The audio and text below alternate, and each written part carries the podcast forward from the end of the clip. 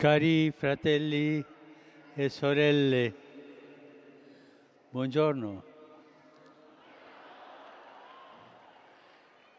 Gesù, quando parlava, usava un linguaggio semplice e si serviva anche di immagini che erano esempio di vita quotidiana in modo da poter essere compreso facilmente da tutti. Per questo lo ascoltavano volentieri e apprezzavano il suo messaggio che arrivava diritto nel loro cuore e non era quel linguaggio complicato da comprendere, quelli che usavano i dottori della legge, del tempo, che non si capiva bene, ma pieno di rigidità e che allontanava la gente. E con questo linguaggio Gesù faceva capire il mistero del regno di Dio. Non era una teologia complicata e un esempio è quello che oggi porta il Vangelo, la parabola del seminatore. Il seminatore è Gesù. Notiamo che con questa immagine egli si presenta come uno che non si impone, ma si propone. Non ci attira conquistandoci, ma donandoci. Butta il seme. Egli sparge con pazienza e generosità la sua parola, che non è una gabbia o una trappola, ma un seme che può portare frutto. E come può portare frutto? Se noi lo accogliamo. Perciò la parabola riguarda soprattutto noi. Parla infatti del terreno più che del seminatore. Gesù effettua, per così dire, una radiografia spirituale del nostro cuore, che è il terreno sul quale cade il seme della parola. Il nostro cuore, come un terreno, può essere buono e allora la parola porta frutto e tanto, ma può essere anche duro, impermeabile. Ciò avviene quando sentiamo la parola, ma essa ci rimbalza addosso proprio come su una strada. Non c'entra, non entra. Tra il terreno buono e la strada, che è l'asfalto, se noi buttiamo seme sui San Petrini non viene più niente. Fra il terreno buono e la strada ci sono però due terreni intermedi nella parola, che in diverse misure possiamo avere in noi. Il primo, dice Gesù, è il terreno sassoso. Proviamo a immaginarlo, un terreno sassoso è un terreno dove non c'è molta terra, per cui il seme germoglia, ma non riesce a mettere radici profonde. Così è il cuore superficiale, che accoglie il Signore, vuole pregare, amare e testimoniare, ma non persevera, si stanca e non decolla mai. È un cuore senza spessore dove i sassi della pigrizia prevalgono sulla terra buona, dove l'amore è incostante e passeggero, ma chi accoglie il Signore solo quando gli va non porta frutto. C'è poi l'ultimo terreno, quello spinoso, pieno di rovi che soffocano le piante buone. Che cosa rappresentano questi rovi? La preoccupazione del mondo e la seduzione della ricchezza, dice Gesù. così esplicitamente. I rovi sono i vizi che fanno a pugni con Dio, che ne soffocano la presenza.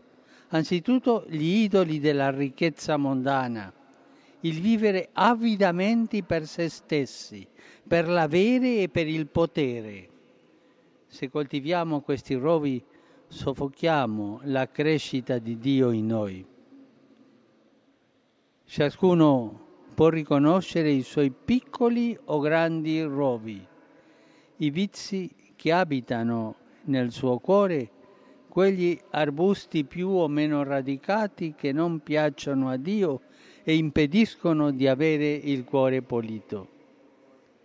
Occorre strapparli via, altrimenti la parola non porterà frutto, il seme non andrà avanti. Cari fratelli e sorelle, Gesù ci invita oggi a guardarci dentro, a ringraziare per il nostro terreno buono e a lavorare sui terreni non ancora buoni. Chiediamoci se il nostro cuore è aperto ad accogliere con fede il seme della parola di Dio. Chiediamoci se i nostri sassi della pigrizia sono ancora numerosi e grandi. Individuiamo e chiamiamo per nome i rovi dei vizi. Troviamo il coraggio di fare una bella bonifica del terreno, una bella bonifica del nostro cuore, portando al Signore nella confessione e nella preghiera i nostri sassi, i nostri rovi Così facendo Gesù, buon seminatore, sarà felice di compiere un lavoro aggiuntivo, purificare il nostro cuore, togliendo i sassi e le spine che soffocano la parola. La Madre di Dio, che oggi ricordiamo col titolo di Beata Vergine del Monte Carmelo, insuperabile nell'accogliere la parola di Dio e nel metterla in pratica, ci aiuti a purificare il cuore e a custodirvi la presenza del Signore. Angelus Domini, nunciavit Maria. E concepit de Spiritu Sancto. Ave Maria, grazia plena, Dominus tecum, benedicta tui mulieribus et benedictus fructus ventris tui, Iesus. Santa Maria, Mater Dei, ora pro nobis peccatoribus, nunc et in hora mortis nostre. Amen. Ecce ancilla Domini. Fiat mi secundum verbum tuum. Ave Maria, grazia plena, Dominus tecum, benedicta tu in mulieribus, et benedicto fructus ventris tui Iesus. Santa Maria, Mater Dei, ora pro nobis peccatoribus, nunc et in hora mortis nostre. Amen. Et verbum caro factum est. Et habitavit in nobis. Ave Maria, gratia plena, Dominus tecum, benedicta tu in mulieribus, et benedicto fructus ventris tui Iesus. Santa Maria, Mater Dei, ora pro nobis peccatoribus, nunc et in hora mortis nostre. Amen. Ora pro nobis, Santa Dei Genitrix, Digni efficiamur promissionibus Christi. gratiam Tuam quesumus, Domine, mentibus nostris infunde, ut qui angelo nunziante Christi Filii Tui incarnationem coniovium, per passionem eius et crucem, a resurrectionis gloriam perducamur, per eundem Christum Dominum nostrum. Amen. Gloria Patri et Filio et Spiritui Sancto. Sicut erat in principio et nunc et semper et in saecula saeculorum. Amen. Gloria Patri et Filio et Spiritui Sancto. Sicut erat in principio et nunc et semper et in saecula saeculorum. Amen. Gloria Patri et Filio et Spiritui Sancto. Sicut erat in principio et nunc et semper et in saecula saeculorum. Amen. Pro fidelibus defuntis, requiem aeternam dona eis Domine, et lux perpetua luce Teis. Requiescant in pace. Amen.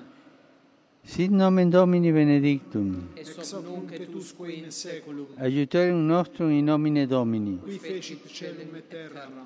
Benedicat vos omnipotens Deus, Pater et Filius et Spiritus Sanctus. Amen. Amen.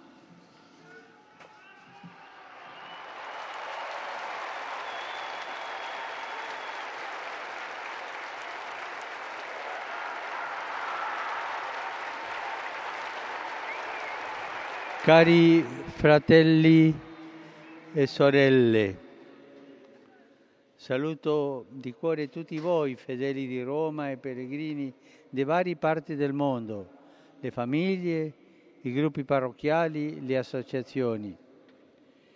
In particolare saluto le suore hijas della Virgen de los Dolores. A 50 anni dall'approvazione pontificia dell'istituto. Le suore francescane di San Giuseppe a 150 anni della fondazione, i dirigenti e gli ospiti della Domus Croata di Roma nel 30 anniversario della sua istituzione. Vorrei salutare specialmente le suore e i frati carmelitani nel giorno della loro festa. Auspico che possano continuare decisamente sulla strada della contemplazione. Un saluto speciale rivolgo alla comunità cattolica venezuelana.